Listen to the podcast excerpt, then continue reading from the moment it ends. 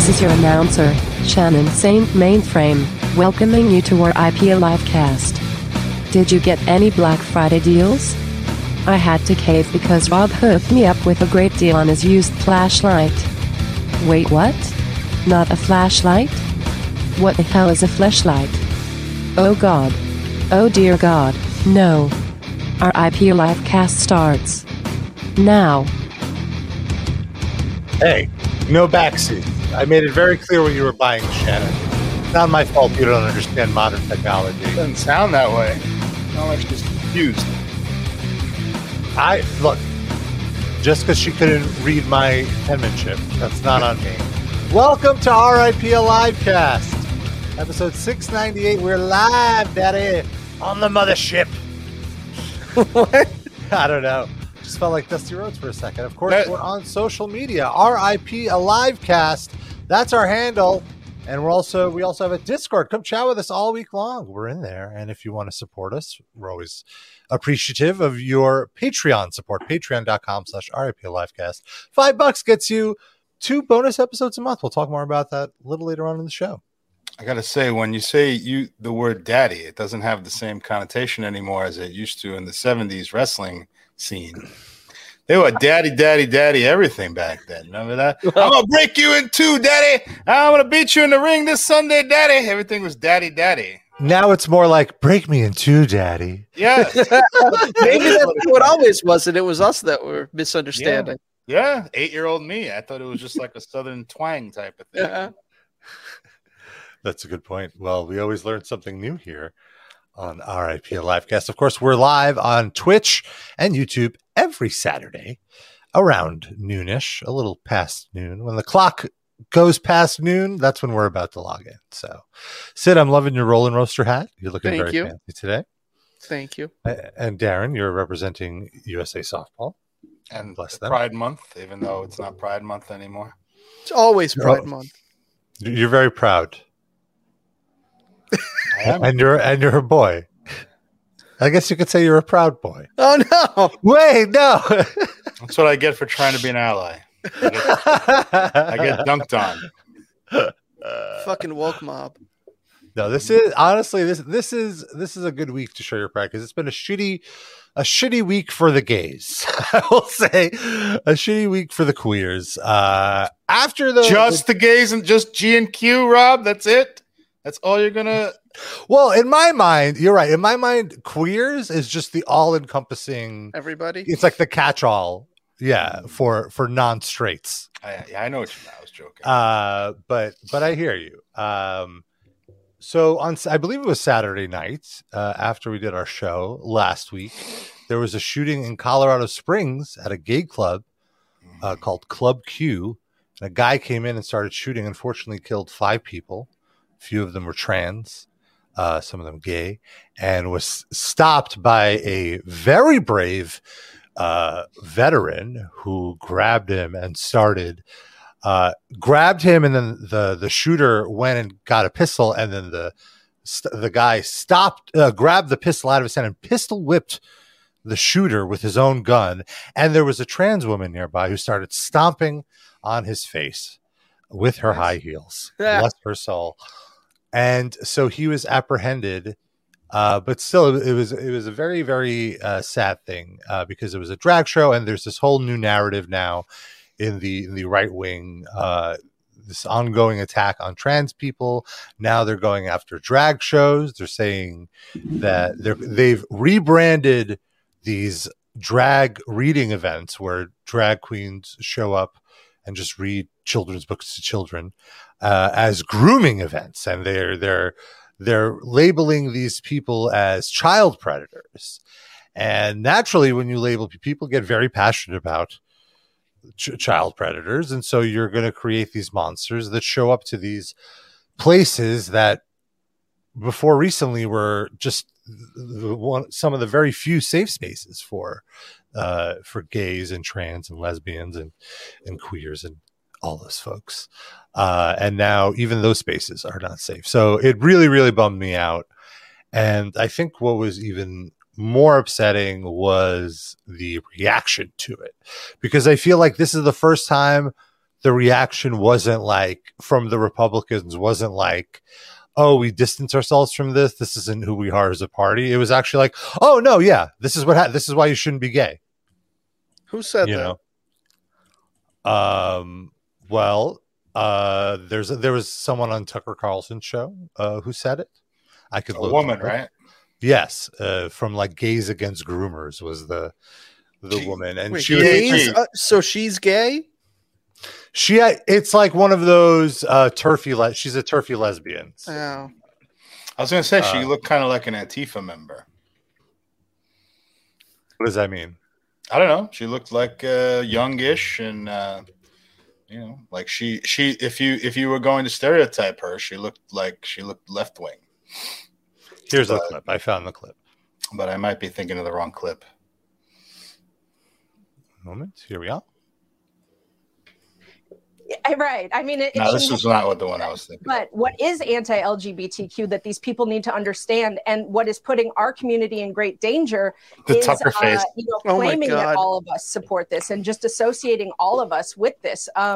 You know, saying that groomer is an anti-LGBTQ slur. That is doing irreparable damage to us as a whole, and is putting a really large target on our backs. And unfortunately, you know, the tragedy that happened in Colorado Springs the other night, you know, it was expected and predictable.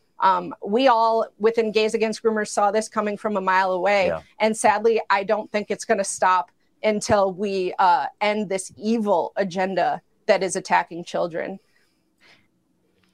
What evil agenda that's attacking children?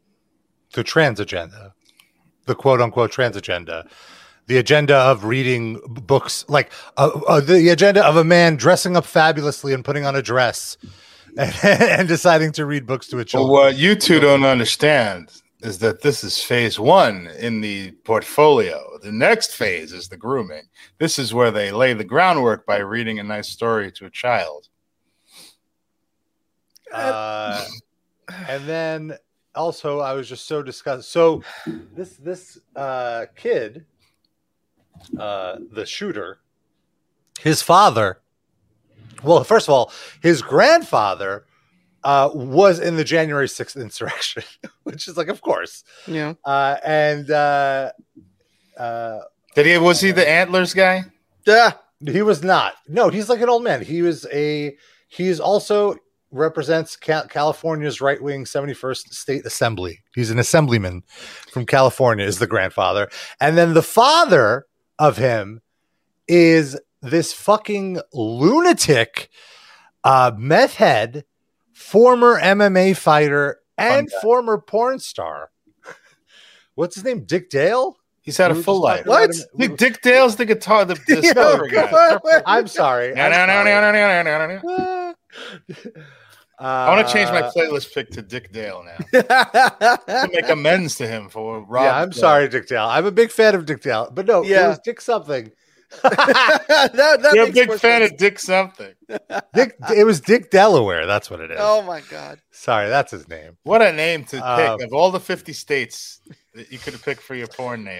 He just likes alliterations. I guess he could have been Dick Detroit. It doesn't roll off the tongue as well as Dick Delaware. I know. So I also want to play. They found this guy's meth head father, and his first reaction was just also absolutely disgusting. And I'm going to play it right now. Involving, you know, there were multiple people, right. And then they were on to find it's a gay bar. Yeah, right. And so I was like, oh my God, is he gay? I said, scare us. Oh my God, shit, is he gay? And he's not gay, so it's well, you guys had conversations about. Oh, it's okay that he's a murderer, but as long as he's not gay, I guess that part was expected. I'm so happy that my mass murdering son is not gay. Now, I gotta say, when I hear this guy just start talking, this guy's like, face. This is when you just like I don't even. How can you not expect something objectionable to come out of his face? Yeah, like why even give him the screen time? I mean, I guess we're doing it. We're doing it because we're pointing and laughing, but Why is the news doing it? Yeah, this is one of those typical, like, what was his father like? You know, retrospective. Yeah. Why do we need to know? I don't understand. Why is it always like, why is it when there's a killer, we have to understand the killer and not understand the victim? You know what I mean? Like, why are we dedicating so much time to fucking Dick Delaware? Because it's like in theory, it's supposed to be you want to understand what makes somebody snap like that. Yeah, they never go into any real material reasons why the person snapped. They just, you know, they had a crazy father is always the answer. And well, I mean, here it is, folks. And to your point, actually, once we get past the homophobia, you're right. We do kind of see where he got the violence from, because he basically says it. You were, you were adamant that gay is bad. I'm a Mormon, I'm a conservative Republican, and we don't do gay. We don't do gay. I can't get answers from the attorneys really, but they're saying that some of these, it's involving a gay bar or some shit. I don't know. Wait, this is in the clip. Here it is. I praised him for violent behavior really early. I still say that it works. It's instant. And I feel like he's tweaking right now. Like, look at his jaw. Had you taught him more tolerance? Let me be direct. Do you think, he would have been more tolerant of gay people? Apparently. I think. How could you ask this guy that? Fanatic. They come conservative writing. I'm conservative extraordinaire, and I've been very vocal about that. I support Randy Voepel. His grandfather. I love Randy Voepel. He's a good American. Hopefully, he'll be president someday. Randy Voepel. That's the grandpa. That's a good man right there. That's the best man for the job. Mm-hmm. It was okay to be gay, you know. It's like he says, now it's like it's cool to be gay. It's not true. I think it's not cool at all. I think it's my opinion about gays is it's just not okay. Mm-hmm. People should stand up against homosexuality. Mm-hmm. I praised him for violent behavior. Definitely want to trust what this guy thinks. I think there was a mix-up. This was actually Josh Brolin on the set of his new film, playing Robert Downey Jr. in the worst of his meth addiction. He was just getting into character. I mean, Josh Brolin himself has some domestic abuse issues in his past. Right? So, I think he beat up Diane Lane. Oh no, she's a treasure. I think. Wow. And then he maybe got arrested for being drunk in New Orleans, but that. I mean, everybody's had that happen. Well, yeah, drinking is the good drug. Yeah. So to your point, Sid, I just want to say that basically from the right wing, like the commentary peanut gallery, let's say, they're basically putting the blame here on the gay agenda, that this is a reaction to pushing the gay agenda, and it's going to keep happening unless the gays go back in their closets. It's just an extension of like Pizzagate stuff, right? I mean, we're lied to about like people doing stuff to kids, so let's go to the places where we're lied to about and shoot the people. Well, it's basically like, let's go to the places where they're grooming, where the pedophiles are grooming the children. Yeah. They think it's that. It's there, and they're before it's so. When Pizzagate happened. This is what I'm saying. When Pizzagate happened, all these political commentators were distancing themselves from it, saying like, no, this is not us. This person's crazy. Now they flipped it. Now they're saying, well, yeah, this is what happens when you groom children. It's like established fact that they're absolutely grooming children, it's established fact among insane shitheads. Right. But like they just keep repeating it over and over to the point where even like passingly, you just don't even think about it. If you just get your news from those sources, that's what you think happens there. And it's fucked up. Yeah. T-Tam says, cool to be gay is my favorite Weird Al parody of Hip to Be Square. That's good. Good one. So this kind of really bothered me. Weird Al had to walk back some questionable lyrics recently. He has a song. He performs it live, and it's got a line about, I guess, transsexuals. See the word he used. I know that's not an accurate word anymore, but he stops in the middle of the song. He does the song, gets to that line. He says, "I'm sorry, we're not doing this anymore." He explains the song, and then he stops doing the song in the middle of the song everywhere on tour, I think. Okay. What's the line? You could say it. I excuse you. I honestly, I don't remember off the top of my head, but you can look up the controversy. I think it's about like, well, he has one song where he says transsexual Nazi Eskimo. He used to do that whenever he would talk about like Jerry Springer. He has a couple of lines about like, you know, how crazy their show is, and it was like he had a show about transsexual Nazi Eskimos or something like that. Oh my God. I don't know if that's I'm sorry. I know what it is. It's Albuquerque. It's Albuquerque. Look up the lyrics. If you could look up the lyric. So I just put in Weird Al transsexual into Google, and the first result is The Transphobia of Weird Al Yankovic, and it is a 42-minute YouTube video. Wow. There's kind of a yeah. There's a lot. There's some lyrics about men that like dress like women and stuff like that, which is not a. It's not a transgender person. But. Right. So it's just basically like cross-dressers that he's kind of. Yeah, it just seems like Weird Al at the time he wrote these songs didn't really fully understand being trans, I guess. Right. Oh, it's a hermaphrodite he talks about. Okay. So finally I go over and open the door, and just as I suspected, it's some big fat hermaphrodite with a flock of seagulls haircut and only one nostril. Oh man, I hate it when I'm right. So anyway, he bursts into my room and he grabs my lucky snorkel, and then they have a big fight. So he's just fighting with a big, you know, okay, what he said. So he stops the song there and then apologizes and says he's taking intersex. Yeah, he. So just it's an outdated term essentially. Mm-hmm. Interesting, right? But it's also a big fat, isn't it? Like when we were kids, it did feel like hermaphrodite was like the naughtiest thing. Not. Yes. It's not just the term. It's that because that person. It's is the gay panic. Yeah. They're gross and. They're gonna try to fight me. I think it's just like it's of the time, you know. Like I was watching Planes, Trains, and Automobiles, which I feel now should just be required Thanksgiving viewing.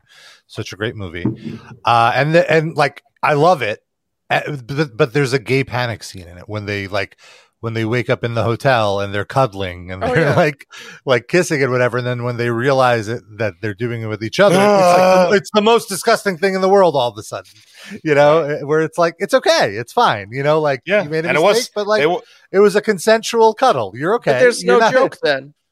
Right. It was just a consensual cuddle. Yes, I understand the goal, but like the point of the joke is this is disgusting. When it's like it's not really disgusting, you know.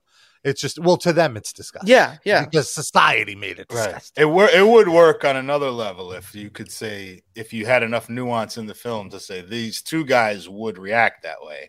Yeah. But I don't think that's what the movie's going for. They're right. Like a general statement. If both of them just don't like being touched in general, if that was the established joke, and then that or happened, those it would two not guys, be panic. Or those two guys are so opposed to feelings that they freak out. Yeah. And so, but like, it didn't ruin the movie for me. It took me out of it for like a half a second at most. But that's just what's going to happen when you run into old media. It was just acceptable to mock gays and trans people and intersex people. And that's like the very lightest of mocking that you're going to find. Yeah. I want to be clear. It was totally like on the scale of offensiveness. This is way on the other side of the spectrum of this fucking MMA dipshit. Oh, he's only a murderer. Okay, he's not gay. Yeah. Oh, and by the way, we didn't mention this fucking dipshit shooter. Now he identifies as non-binary. Do you think that's like a legal ploy to make it not a hate crime? Therefore, I think it is 100% a legal ploy. The thing is, I feel like this shouldn't even be debated. Like I saw people started going through social media and like being like, look, see, he calls himself a bro. How could he be non-binary? It's like, stop. What does it matter what his identified gender is? He can identify however he wants. Right. Yeah. This is still a fucking hate crime. Anything he did. And every group has people within it that hate their head themselves for being in the group or hate the other people in the group. Wasn't the Pulse nightclub shooter also closeted? I didn't know that. No, I thought that was a fake story. I thought that was also more of a geopolitical. Like the guy was, you know, a very into ISIS rhetoric and like ICE, you know, ending the war and all that. I remember hearing stuff about how he used to actually go to that club or something. and he was living a double life, blah, blah, blah. Was that not true? Mm-hmm. It's been a while. I thought that was debunked. But I heard that as well. But yes, I do believe it was debunked. Okay. Or he was he might have just been doing security there or something, but that he was not gay. Okay. Anyway, lame. But I give credit to Weird Al for doing that, for recognizing his past mistakes. He was a very thoughtful guy. Yeah, and I feel like that's the way it should be. You know, I don't think you should necessarily get a full pass for jokes or whatever you've made in the past. But if you acknowledge that it's dated and it doesn't really work, I'm okay with it. I'm like not going to hold it against you. You know, depending on the humor. Like I don't hold it against Eddie Murphy for that incredibly homophobic special. You don't? No, he's apologized for it though. Yeah, it's. I'm fine with it. All right. I mean, and again, and I want to be clear. Let me be clear. This is just me. Like there were other gay people that feel like I'm not speaking for the gays. I'm speaking because that was way more like straight up overtly homophobic. No, it was. But like I watched it not too long ago, and look, even some of the homophobia was funny. I'm not gonna. The delivery was really good. How soon before you start defending Dave Chappelle? Terrible. Well, that's the difference. I think that's funny. I was just about to say that was the difference. It's like there was actual jokes with Dave Chappelle. The jokes is just haha, it's a man or whatever, you know. I'm watching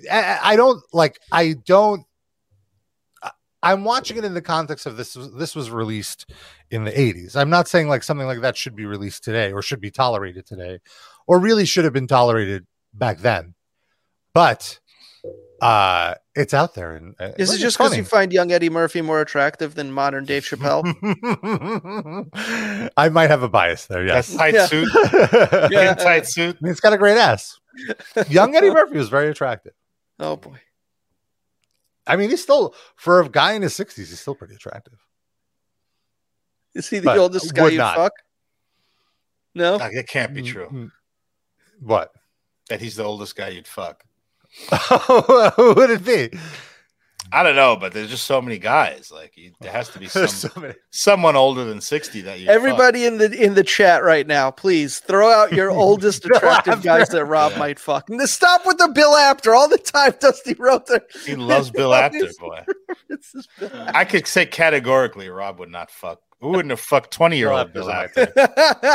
Maybe to get close to wrestlers. Only. Yeah, to get like a backstage pass or something. Bill Apter, famous wrestling photographer, by the way. Ring Rat Robber. Ring Rat Robber. Can ring rats be men? Also, I think ring rat is a derogatory term. I don't think that is a. I don't think ring rats could be men because it was such an insular. I think the men who were gay on the wrestling roster would go out of their way to conceal it, so they wouldn't be like just dating the wrestling. Well, Rob just wants to get backstage to see like dudes changing, so he's a ring rat that isn't actually going to hook up with anyone. He just wants to peep. Oh, he's a peeper. Okay. If only there was a peeper. Episode title. If only there was Is Anyone Up in 1992-ish, you know. Oh, my God. You would have seen all the wrestlers. Riding Around a Peeper, by the way, is a Simpsons reference, to be clear. It's, from the Current Affairs parody show when Homer got caught with the gummy on the girl's butt when he was pulling the gummy. And she said he was sexually harassing her when he was just going for the gummy that was attached to her butt. And the way he was cleared is that who's the custodian? Willie? He was shooting from the bushes and he got footage that showed it was the gummy. And then the following week, so when they show the footage on like the Current Affairs show, they were like, see, he's been acquitted. But next week, who is this creeper in the bushes? He's Roddy Peeper. Oh, all right. Something like that. So that was the name for Willie. So I'm not that clever. I'm sorry. Damn it. Dave Meltzer, I would not bone Dusty Rose Muffler. No, sorry.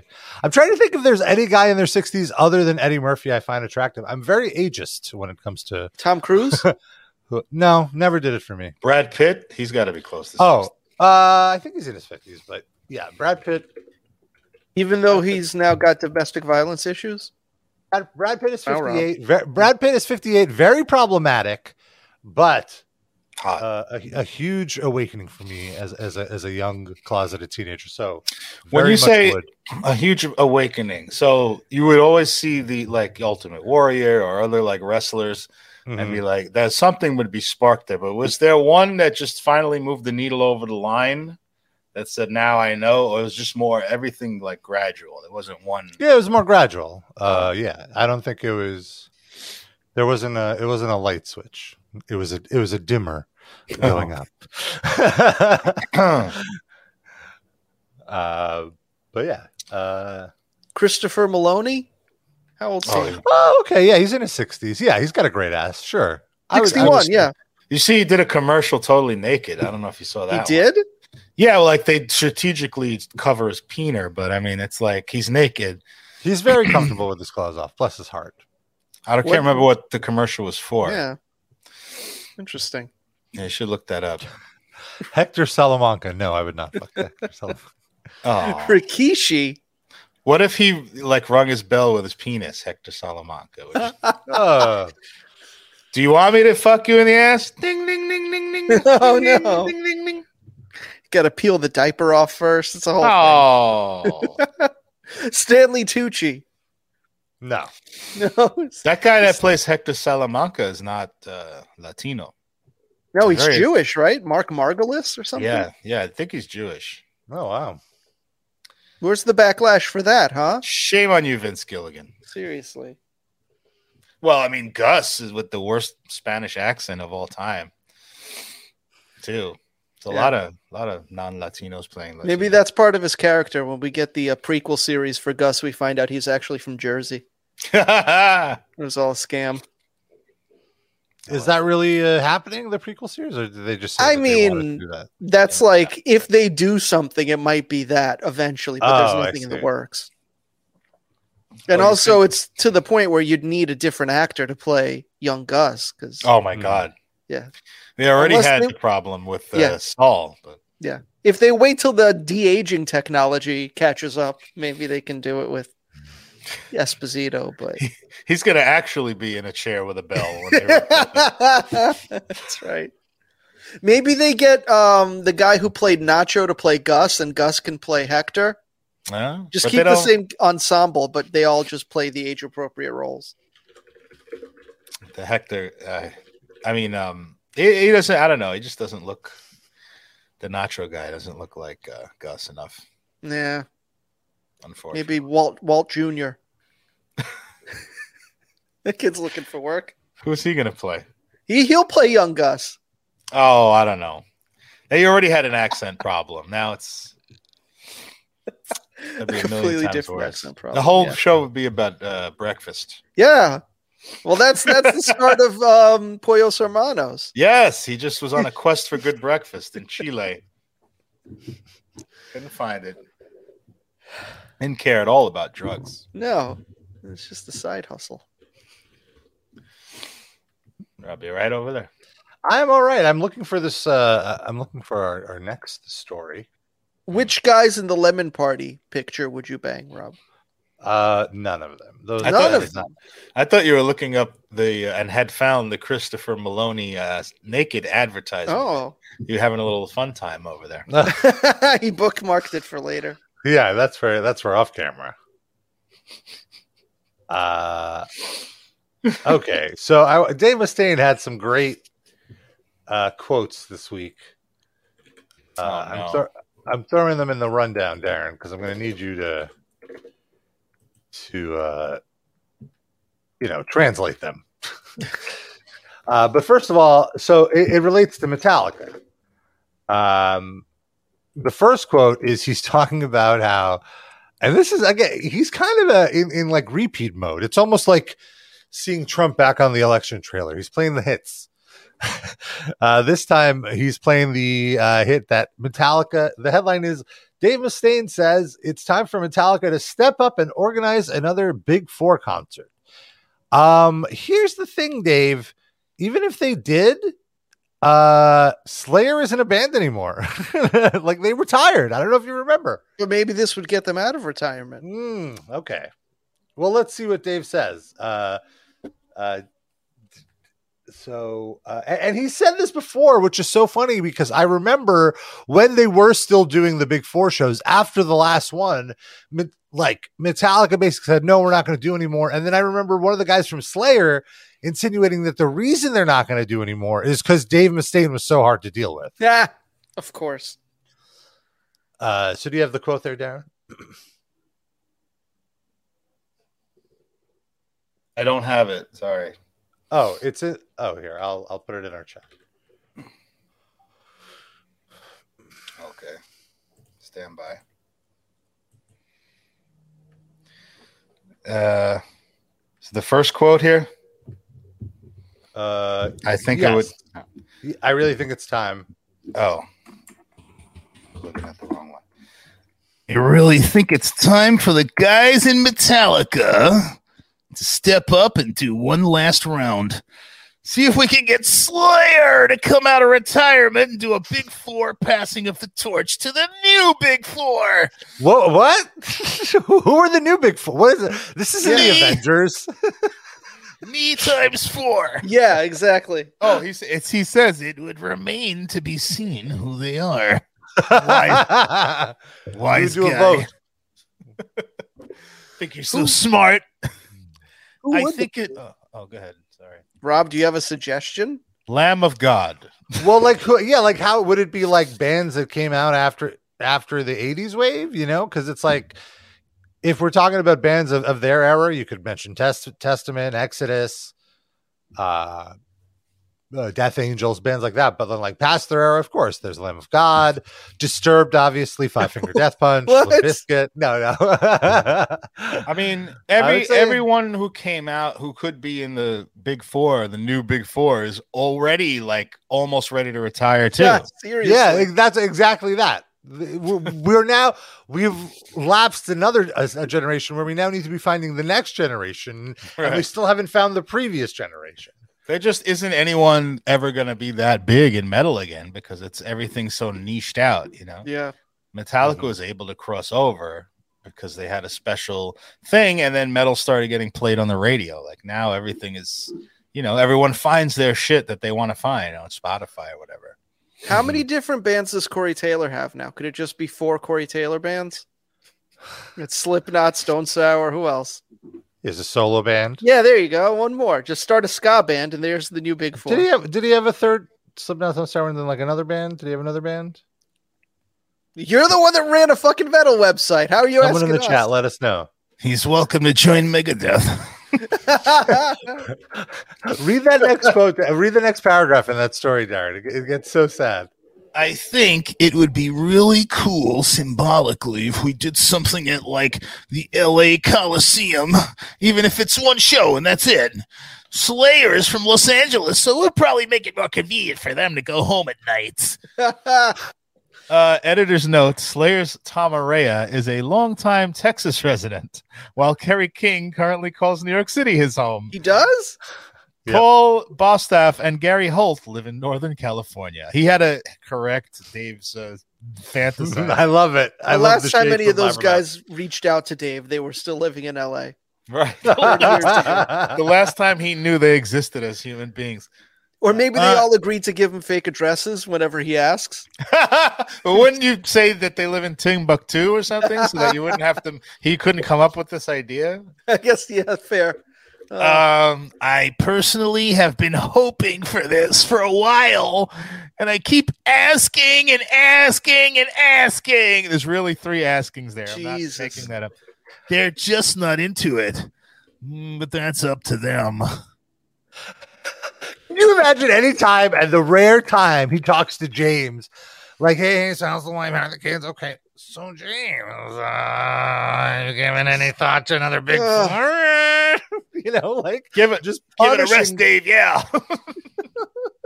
This is so pathetic, dude. Like, I just imagine, I imagine a sketch of like James Hetfield leaving the house, doing his like chores, and like he opens the mailbox, and Dave Mustaine is like, "Hey, want to do a Big Four?" No. Goes into the supermarket, opens the freezer door. Hey, want to do a Big Four? No. Dave Mustaine is in the mailbox. He's like at the he's at the cheese pavilion, buried under like brie and goat cheese, and he just pops up. Can I get a half about a turkey? Yeah. And then the deli counter guy is Dave Mustaine, like, yeah. Hey. Would you like a Big Four sandwich? With extra me. Oh, no, thank you. Yeah, he goes to the post office and like Dave Mustaine's behind the bulletproof glass there. You know. How many stamps would you like, sir? Oh, 4, as in Big Four. More. Yeah, no, it was. I don't understand why he's so desperate to play with them. You know, money? Well, yes. Well, I just mean like. Money. Honestly, like, not that he's going to turn the money down, but I think there's something much more deep-seated there than money. The guy's loaded.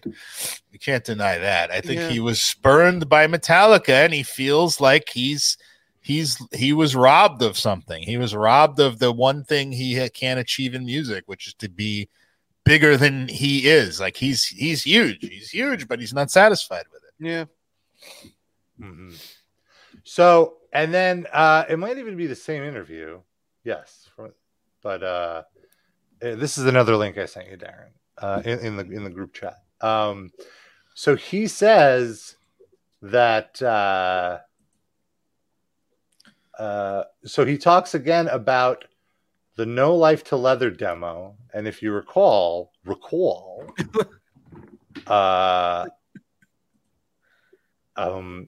he would. Metallica wanted to put Lars as one of the songwriters, and he absolutely refused because he claims Lars had nothing to do with writing the song. It was just him and James. And because of this holdup, the demo will never be re-released, essentially. And it created a rift, another rift between him and the Metallica camp, to the point that they don't talk anymore. Okay. I see. Go ahead.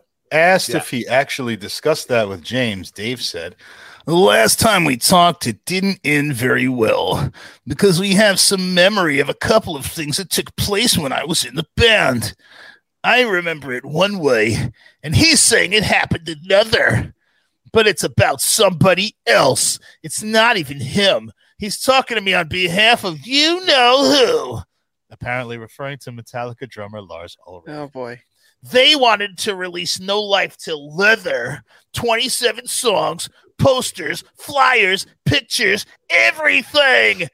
I said, I'd love to do this thing. And James said, look, we fucked up. The last 3 things we've done failed abysmally.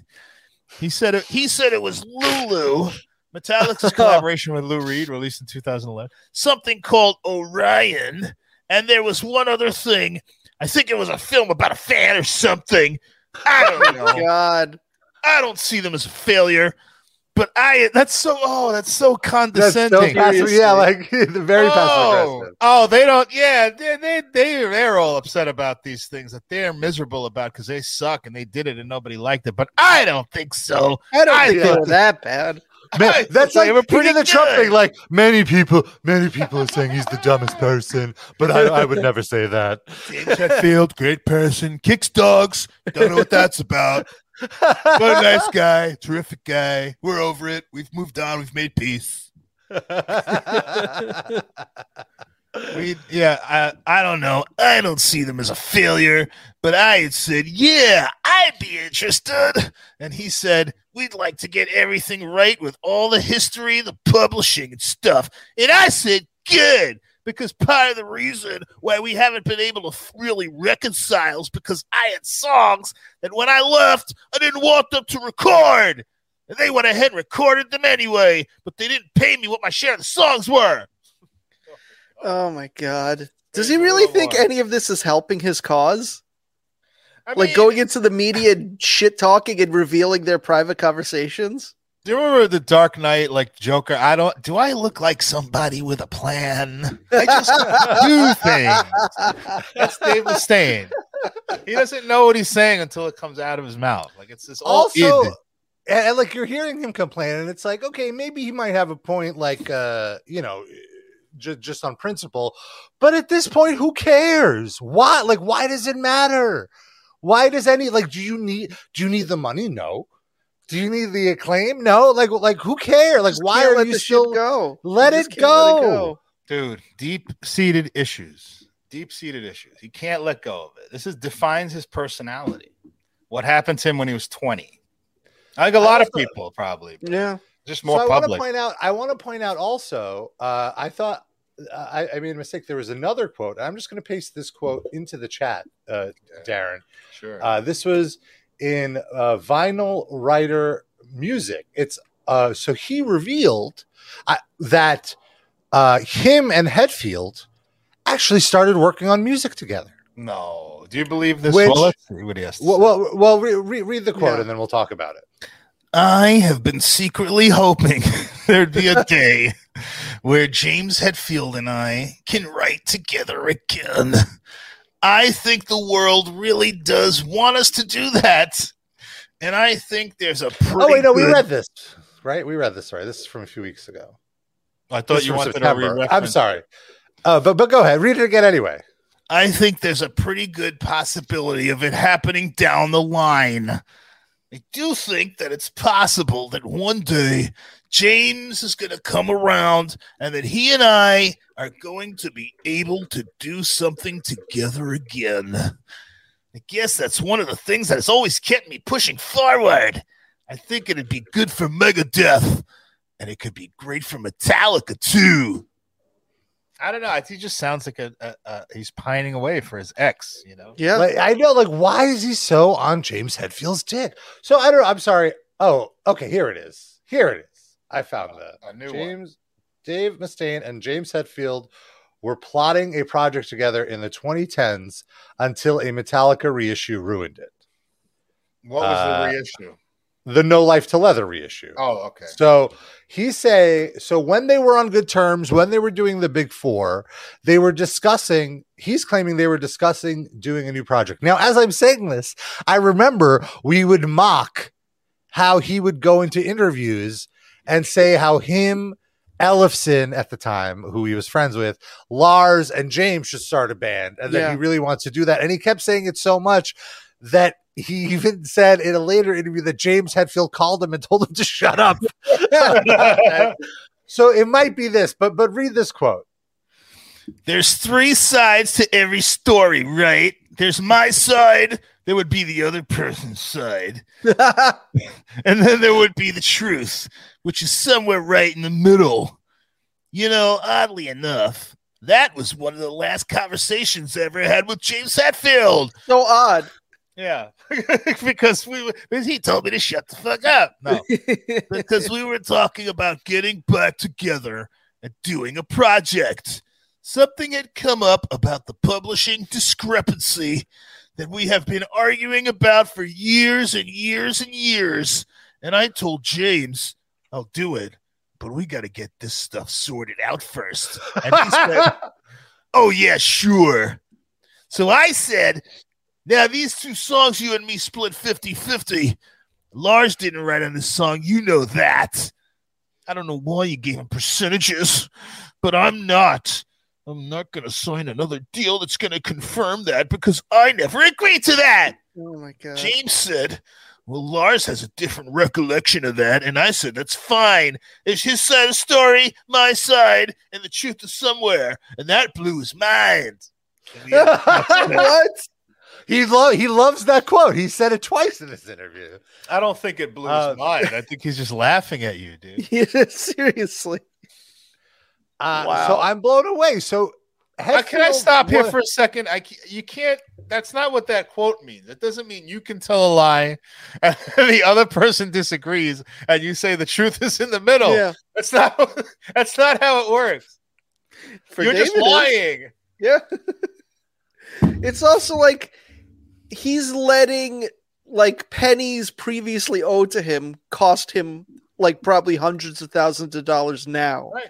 It's such a short-sighted fucking thought process. That was my point earlier, is that I don't think he wants to get back with Metallica to make money. I mean, like I said, the money will funnel into his bank account, and he's not going to donate it all to charity. He wants the money. Yeah. I don't think it's the number one driving force behind this. I think he wants to resolve some trauma that he went through when he was younger, self-inflicted. I mean, by being a he's constantly weirdo. Sabotaging himself. Because look, Hetfield, it was willing to just be like, all right, you know, okay, Metallica did Dave Mustaine dirty, right? Well, it just started. Well, no, let's take it back.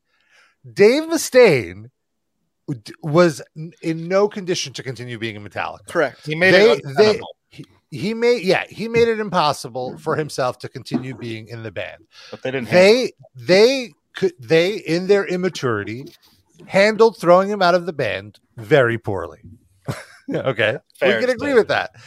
And ever since then, he has not been able to let it go, and his inability to let it go has caused himself far more harm than it has to Metallica. And he would after that, he would constantly bash them, compete with them, blah, blah, blah. And look, I can understand how Metallica would start to hold a grudge as well. Like, here's this guy who was fucking it up and couldn't crack it. And now we got successful. He's jealous. And now he's like shitting on us. And he got successful himself. He got successful himself. Yes. Finally, they're at this point. Everyone is sober. They're adults now. Bygones be bygones. Let's do something where we celebrate all of our success together. Let's do these big shows where we all make a ton of money, where like Metallica, who is 10 times. I remember when we went to the Big Four shows here in New York City, if we're going to say, you know, there's 100 people with in the crowd, I would say 85 of them are wearing Metallica shirts, 10 of them were wearing Slayer shirts, and the rest of 5 was Megadeth and Anthrax. Right. It was majority Metallica fans, some Slayer fans, and then it was very clear how much smaller Megadeth and Anthrax were comparatively, just by looking in the crowd. I think it was more 85 Megadeth and 15 of everyone else in one. But the truth is probably somewhere in the middle. All the people in Metallica shirts, they just heard James was feeling self-conscious about his guitar playing, so they wore their Metallica shirts to make him feel better. But really, they're Megadeth fans. My fans are the best. Oh, that all makes sense now. You're just worried about James. And Metallica was willing to share in their metaphorical and literal riches with these other bands that were their friends coming up. And now James was even willing to rekindle his friendship with Dave. And they did have a very close friendship before everything went down. And Mustaine, couldn't keep it together. You couldn't keep it together. There's just certain still had to let this old grudge.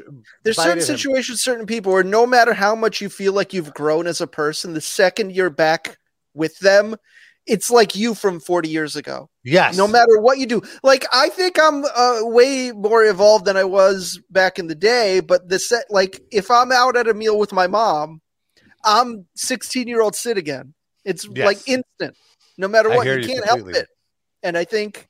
Because there's been such a massive gap of time from when he was in their lives that so he's instantly like 22-year-old Dave again. And it just, he keeps reminding them why they kicked him out in the first place. Like, oh yeah, he's just still this guy. But maybe he's not this guy with everybody. No, you know, what am I saying? We've heard plenty of his interviews about other people. He just is. He's this guy with everyone. Yeah, he's this guy. But maybe it's just slightly worse with Metallica. I think something stimulates his Metallica memories, it's not that his personality changes, but he just can't stop talking and he can't contain himself. Like he has to fuck things up. Yeah. He has to tell everyone. He has to reopen the wound and tell everyone how he's feeling about it. He has to vent. I think he hasn't taken full advantage of therapy in his life. That's very clear. I believe he went. You know what I mean? But I don't think he's using it correctly. I feel he still has a very big chip on his shoulder, and it's not going away anytime soon. And it's sad because we've said on the show, he's very, very talented. He's done so much. And he's been recognized for it. It's not like he's like some unheralded musician. I mean, he's got, what, 6 platinum records or something?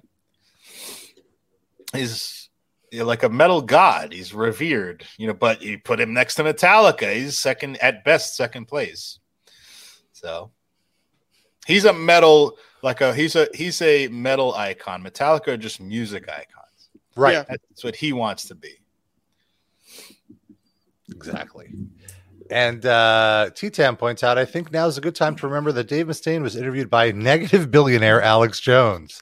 Yes. He also has very problematic political views, but... Yeah. Who, Alex? I didn't know that. Both, actually. I'm just now thinking about his Mustaine's answer about if he's for or against gay marriage. And he said, well, I'm straight, so that doesn't apply to me. It's like, what? Yeah. Okay. One like if you answer yes, I'm for it, that means you immediately want to get gay married. Yeah. Like, oh, no, sorry. I'm committed to my wife. I can't comment on that. Wait, who are you committed to, Rob? My wife. Thank you.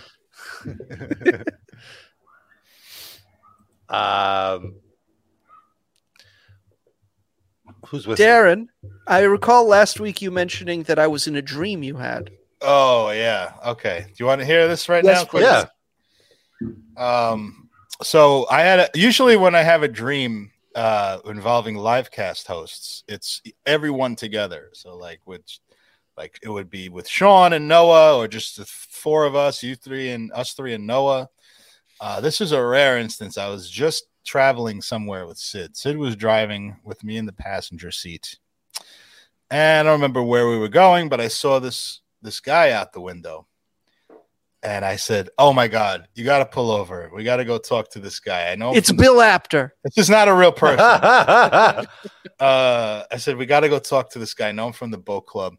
He just looks and sounds exactly like Burt Reynolds, but he's like 5'7". But he's like, he's Burt Reynolds. You're gonna lose it. So let me just go over park. Let me go over, say hello to him, get in the conversation, and you just observe, that. But don't say anything. All right, cool. We get out, and I go over. Hey, how you doing? Hey, Darren, how you doing? Hey, what's going on? You know, he does punches. You know. And then we talk for a couple of minutes, and then Sid says, "Wow, you look exactly like motherfucking Burt Reynolds." I'm like, the guy loses it. The guy is like, he hates being called Burt Reynolds. It's constant in his life. He gets enraged. He immediately pulls out some kind of samurai sword or like a scimitar or something, and just starts waving it around everywhere. And then he starts chasing us, like we're weaving to get back to the car. He's like screaming bloody motherfucking Burt Reynolds, fuck you, I'll show you motherfucking Burt Reynolds. And he's just like trying to survive, get back to his car and escape.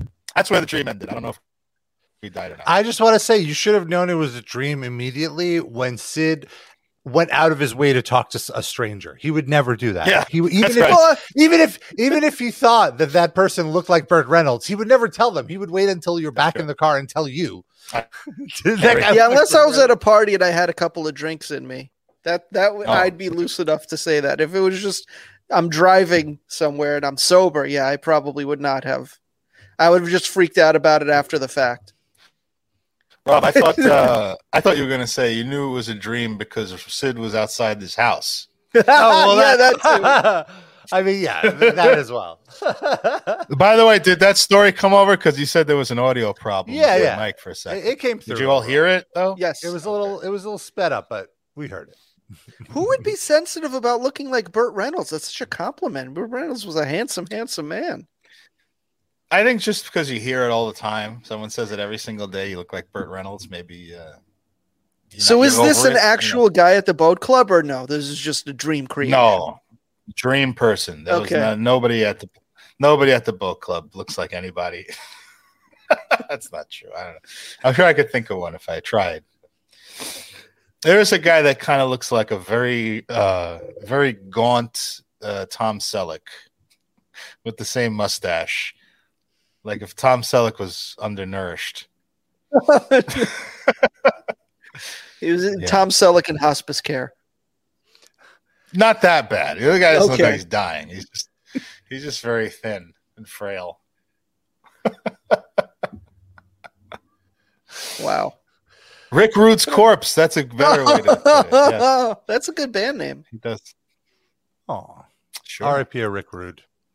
Would you smash Rick Rude's corpse, Rob? Oh, the corpse. No, come on. No, but Rick Rude did it for me back in the day for sure. Was it all his gyrations that add to the experience, or just how he looked? Period. Just how he looked. I preferred him when he shaved the curls, like when he went to WCW. That's when I. Oh yeah, interesting that mullet. What about when he? So you must have. When he was like late, ECW and late 40s Rick Rude, when he was in a suit, a nice tailored suit. Well, he was covering his chest, so I was less a fan of that. You don't find that's like some women I know find a man in a suit, like a tailored suit, to be very attractive. Even though it's not I prefer him shirtless. Rob wants to get down to business. I want to see the titties. Yeah. I don't know if you remember, but at like one of the early Royal Rumbles, there was a Rick Rude versus Ultimate Warrior pose down, which is one of the most homoerotic segments in pro wrestling history. Oh my God.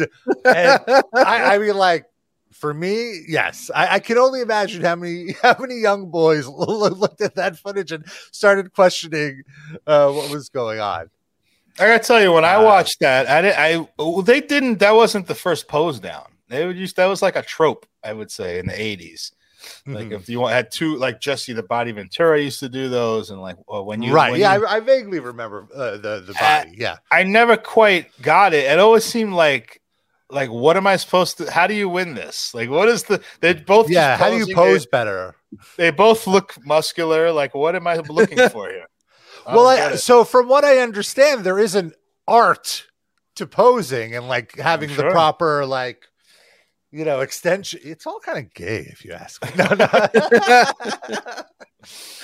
don't know. Are you gay against bodybuilding? Is that your new group? No, I'm very much for it. Let me in. I understand that there is there are bodybuilding competitions and there's specific things. I'm just saying, as a wrestling fan, I don't think it was explained to me properly. Yeah, I agree with you. I guess it's just based on crowd reaction was how they did it. But they're gonna boo the heel no matter what. You think they're gonna be there? I'm so discerning. This heel, he's such an asshole, but he's got a much better pose. He's awesome. I'm gonna applaud now. The only memory I have is of Bobby Heenan just like squeezing the oil bottle onto Rick Rude's chest, and then I just remember thinking like, oh, I'd love to be Bobby Heenan right now.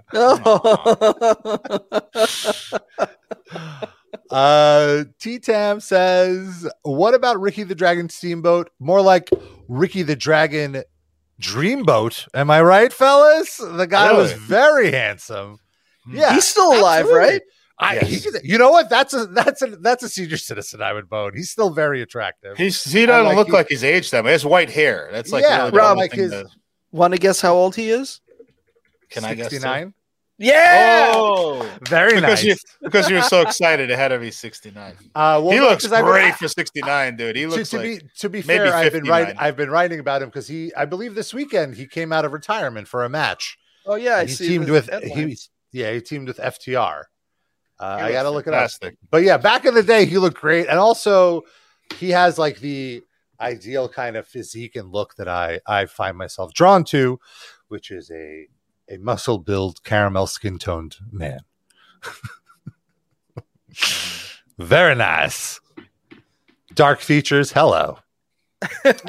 You guys are getting 10 or whatever, however many years we've been doing this, 13 years worth of Rob sexual id in like the last 6 months. Yeah. Could you go to a 1 hour time limit draw with Ricky the Dragon in the Greensboro Coliseum? It would go to 59-59, and then I would have to lose. You'd have to splooge.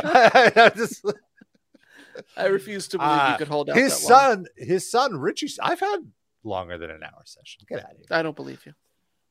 With Ricky Steamboat? I don't need to prove myself to you.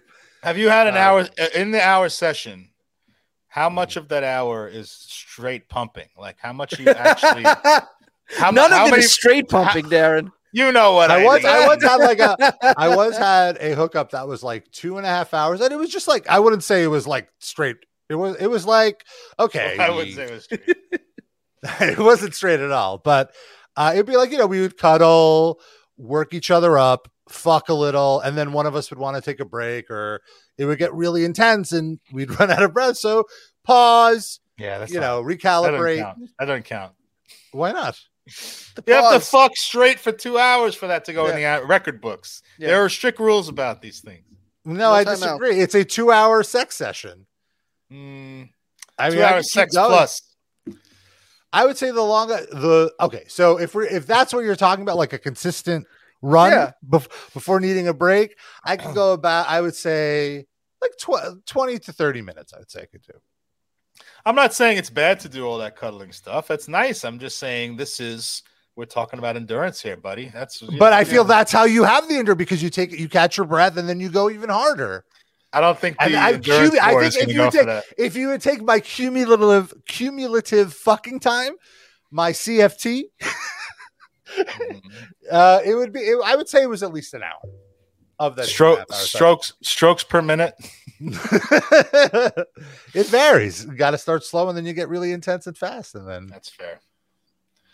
Dusty Rose Muffler says you should do a lock up and then a chin lock. I've done a full Nelson fuck where I'm behind the guy and then Nelson as I fuck him. Yeah, anal full Nelson. Anal full. Yes. So you really have his arms up like in a lock? Yeah, he was like this gymnast guy, so he could like do the, so he could like extend his ass out. But have his like. Can we get him on the line right now? No, you don't have to tell him. Oh, you don't. Know. I've lost touch. Who? I got so many questions. Sure. Who initiated it, or was it just spontaneous? You just did it to him, or was this discussed? How did it come up? Did he bring it up? Did you bring it up? I think it was just like spontaneous. It was just kind of like in the moment. Just escalating what's going on. And how did you lose touch with a gymnast who could stick his ass out and do wrestling holds? Something else had to fuck it up.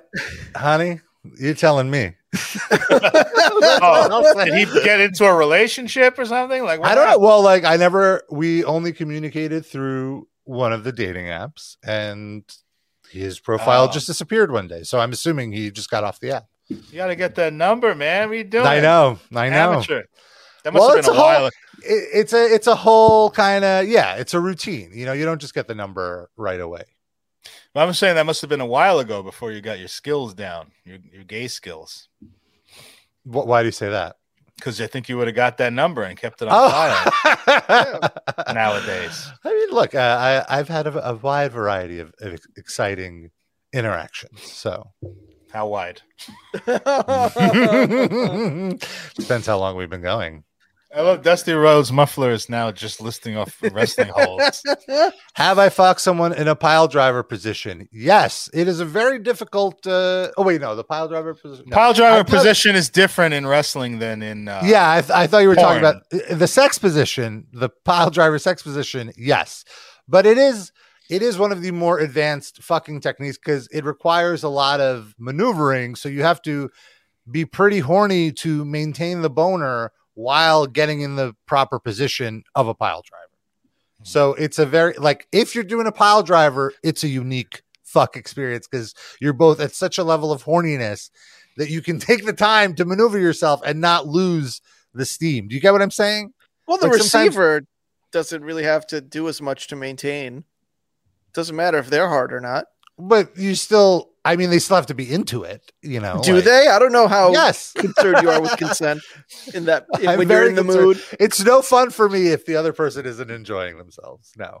So if you see his boner visibly retract, then you're out of there. Well, the thing with bottoms is, you know, it's not. You shouldn't like. It's normal to be fucking a bottom and then not having a boner, or at least they tell you it's normal. No, it is normal because it's hard to focus on your boner when you're getting fucked because you're thinking about getting fucked. I understand. Shouldn't you be giving a reach around the whole time? Common courtesy. Selfish. Yeah, I don't. Anal. He wanted to do an anal full Nelson and reach around. You know, yeah, my hands are occupied. I know he's been swimming a lot, but that's I would like to point out this is why there are breaks in between, because then when you're doing the cuddling, you start giving each other handies, and then everyone's back up again, and then you can get back to fucking, and then you are fucking them with the boner.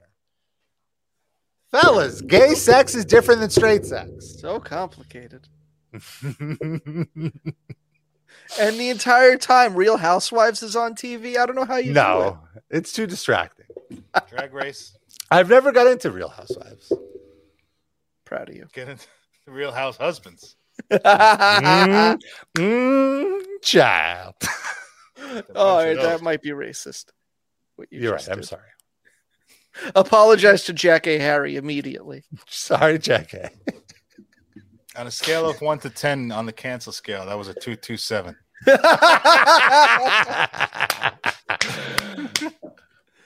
Very nice.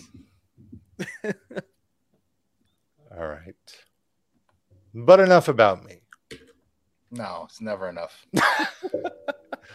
Oh, we're talking about Five Finger Death Punch now? Never enough? That, I wouldn't even know that was that. That's one of their cheesy songs. All I know is Bad Company and that stupid one, the video they just released.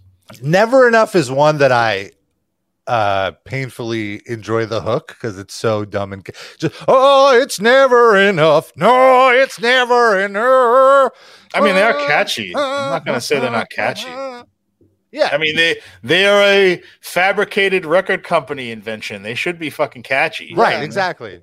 They should have catchy hooks. I'll have to check that out. Let's see what else is going on in the world this week. I don't know. You tell me. There's other Dave Mustaine links that you shared on the link page. Do we want to pause the Dave Mustaine talk till next week, or do we want to? Yeah, get back into it. It's a lot of Dave. Yeah, we've had our fix. Do the story about the woman that was stopped at airport security. Okay, so a woman was stopped. Oh, this is not nice. Why? Stopped at airport security. I mean, it's not nice to stop her. Woman stopped at airport security wearing butt plug containing boyfriend's ashes. Law student Sarah Button revealed she had stored her boyfriend's ashes inside of a butt plug after airport security were concerned at the vulgarity used in her unique bond with her deceased partner. Woman stopped by airport security has gone viral on TikTok after revealing she was carrying the ashes of her boyfriend inside of her butt plug. So far, this has been 3 sentences in the story that said the exact same thing. I mean, you got to let it sink in, man. It's a lot to process. It appeared that Sarah Button, 23, was lugging about the ashes of her recently deceased partner inside a sex toy as it was, quote, his favorite place. Oh, this is so romantic. The 23-year-old law student said the butt plug was a gift from her late boyfriend, and she had worn the toy through customs as a way of traveling with her dearly departed. So far, this is a very sweet gesture. The ash butt plug was a gift from him? Like how? The butt plug was a gift from. So how boyfriend. Do you retroactively get ashes put into a? Okay, butt plug? So looking at the butt, there's a photo of the butt plug here. Here, I'll put it on the screen, and it looks like it's hollow. So I'm assuming hollow. She put the ashes in here. Maybe hold on. Maybe as I read it'll explain. It'll answer your question. It's always so weird to me that butt plugs look like an Cable Ace award, or it's the other way around. It's a Cable Ace award that looks like a butt plug. Yeah. Whichever you like. So after what turned into a, quote, long day at the airport, the student said she was very ignorant and didn't realize explaining a plug would violate the person that asked about it. Button said that while it was, quote, initially a joke because he spent so much time in there and it was his favorite place, it has grown into a way of bonding with her boyfriend. Oh, hope it doesn't grow. As it turns out, the gag gift she received from her boyfriend developed into a way of taking him, quote, places we only dreamed of going. Despite visiting his favorite place, the unnamed boyfriend is now set to experience life inside the behind of Button, who is taking the pair to a Bring Me the Horizon concert. Oh, wow. Button explained the origins of the bizarre gift, saying, we lost touch for a little while, and during that time he passed, unbeknownst to me. He knew he was passing and had it in a box, and I received it at his funeral. Honestly, it's the funniest thing he's ever done. Oh, he gave her the butt plug. He gifted her the butt plug with the ashes. And she put the ashes in it, or? No. It sounds like he gave her the butt plug with the ashes in it. At his funeral, he had arranged it. So he arranged for, like, I guess a family member to. She's quoted as saying, it's more like delivering a punchline he set up from the grave, which is so dark, but so funny. I also like that I can take him with me to places we dreamed of going. We're going to see Bring Me the Horizon in December. My life has changed a lot, and I wish he was here to see. I'm glad my life has changed a lot, and I wish he was here to see. But I'm glad I get. Honestly, this is both really romantic and really hot. The idea of a bottom walking around with a butt plug to stay stretched for a top who's dead. Well, and then like, oh, who's dead? But like for this, clearly they were into butt play, and so she's using this as a tribute. So he was her ex-boyfriend. If she didn't even know he was dead until after he died, or he was dying until after he died, they lost touch. This is her ex-boyfriend, assuming that she was still available enough that she'd take a butt plug from her ex-boyfriend and use it. And it wouldn't be weird for whatever relationship she currently would like. Well, I have the same question I had. I had the same question I had for Rob about the anal full Nelson gymnast guy, which is how do you let a love like this walk out of your life? Yeah. Did she just have a necklace on it that said on her that said urinal? She did indeed. Oh. Little choker. Is this girl knows how to play just to promote her OnlyFans? This seems fake to me. Once I see it's in the Daily Star, which is basically it's just a rag sheet from England. I have to say, this could be how Dave Mustaine finally gets the Big Four back together. He just waits till they all die, get them all cremated, and put them in a butt plug. Well, he could Jeff Hanneman. He could get started now. It's just him on stage, and he's like, "Ladies and gentlemen, the Big Four, everybody, they're all in here." They're all in my butt, in case you didn't understand my reference. Maybe as they start aging and their teeth fall out, he could just make a necklace of each of their teeth. Oh, a little Turk Wendell action. Yeah. I want to read. Oh, go ahead. No, go ahead. I was going to say, before we move on to another story, Dusty Rose Muffler made the comment of the day. Ash to ass. Wild. T-Tab asks if we've watched or talked about the Sharon Osbourne documentary on Fox News. I didn't know this was a thing. Maybe we do a watch along of this thing. They did it's on Fox Nation. It's so bad they wouldn't even put it on the But wait, would one of us had to subscribe to Fox Nation for No, we're access? Not going to give them our money. We're not going to give them our money, folks. We'll figure it out. But basically, there's a documentary now. I believe Jack Osbourne might have produced it from the time that she got fired off The Talk to today. Oh, my God. And finally, it's like Sharon Osbourne gives her side of the story. And it's like, nobody needs this. Right? Yeah. And it's like, she just can't let it go. So she did this whole documentary. Nobody wanted to pick it up. So they had to fucking put it on Fox Nation. Okay, yeah, we have to do a watch along with that 100%. That is a must. I didn't know that was a thing. Wow. And that's a good segue because tonight is WWE Survivor Series. And stay with me here.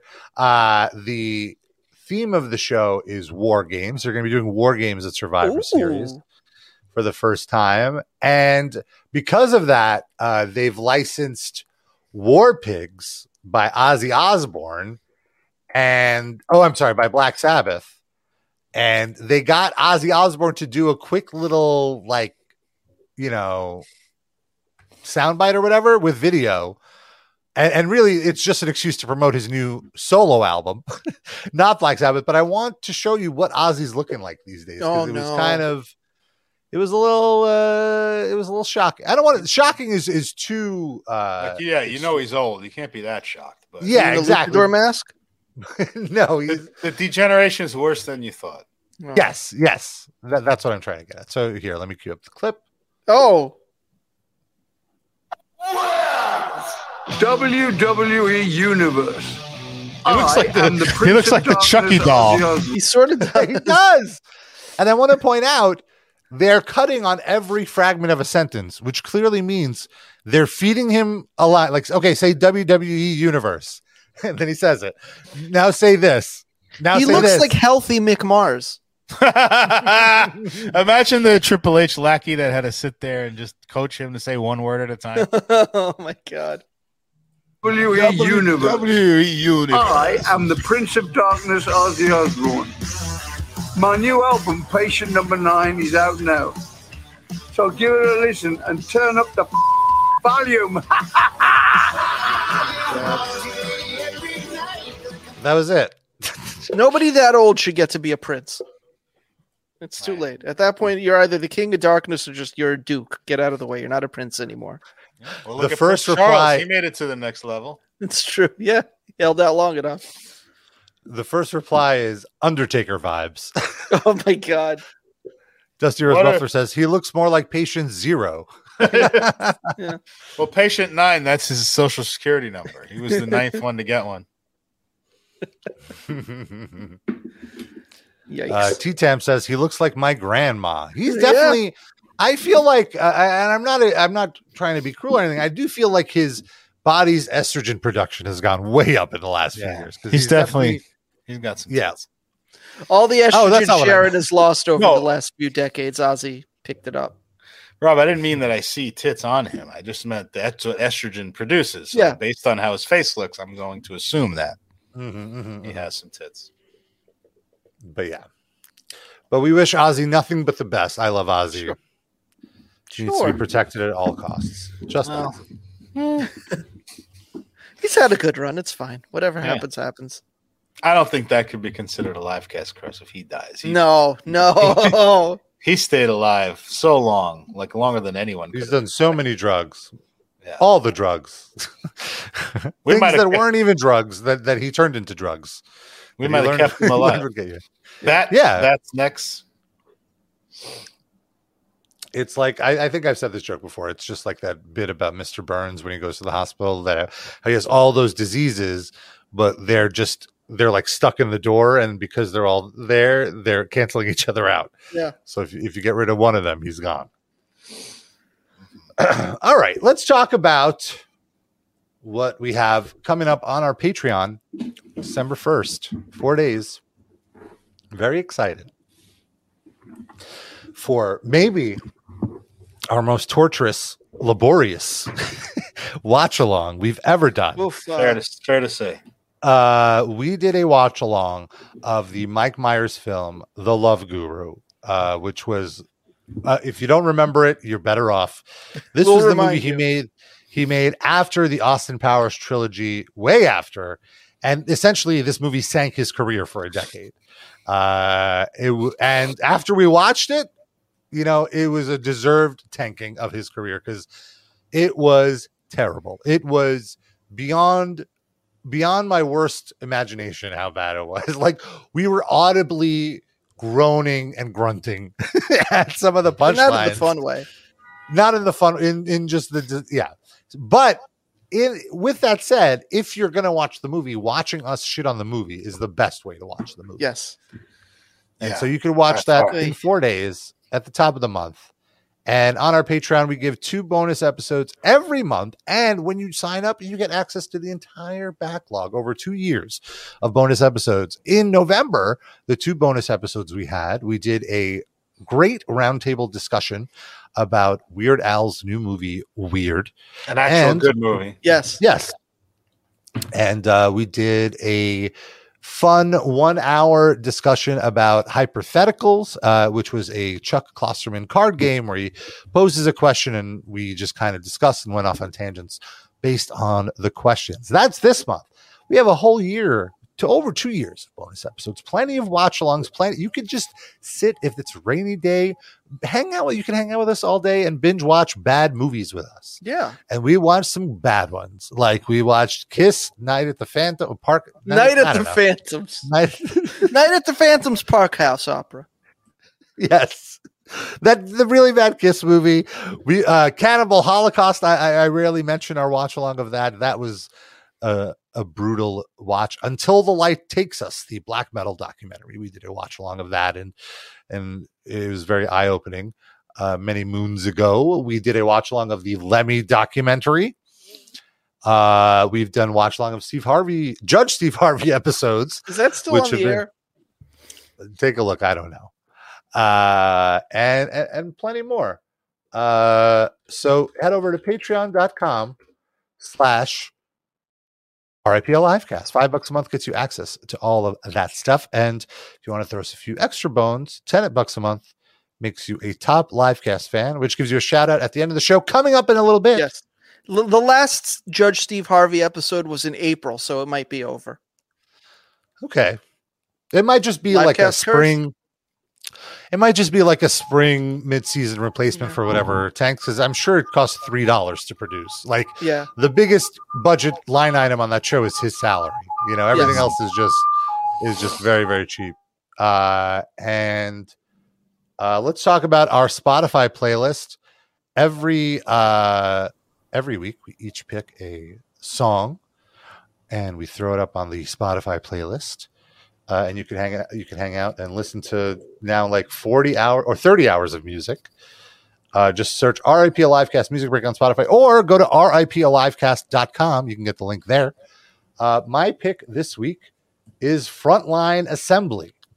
I mentioned that I was getting into them a few weeks ago. I'm digging them.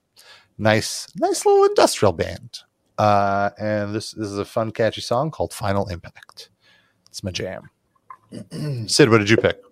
I picked a song by My Bloody Valentine because I was riding in the car with my wife recently, and I heard she was listening to a live album by the band Dive, which is spelled D-I-I-V. I hate when bands, it's a thing bands do now where they have a normal word, but it's spelled in a weird way that's aesthetically different.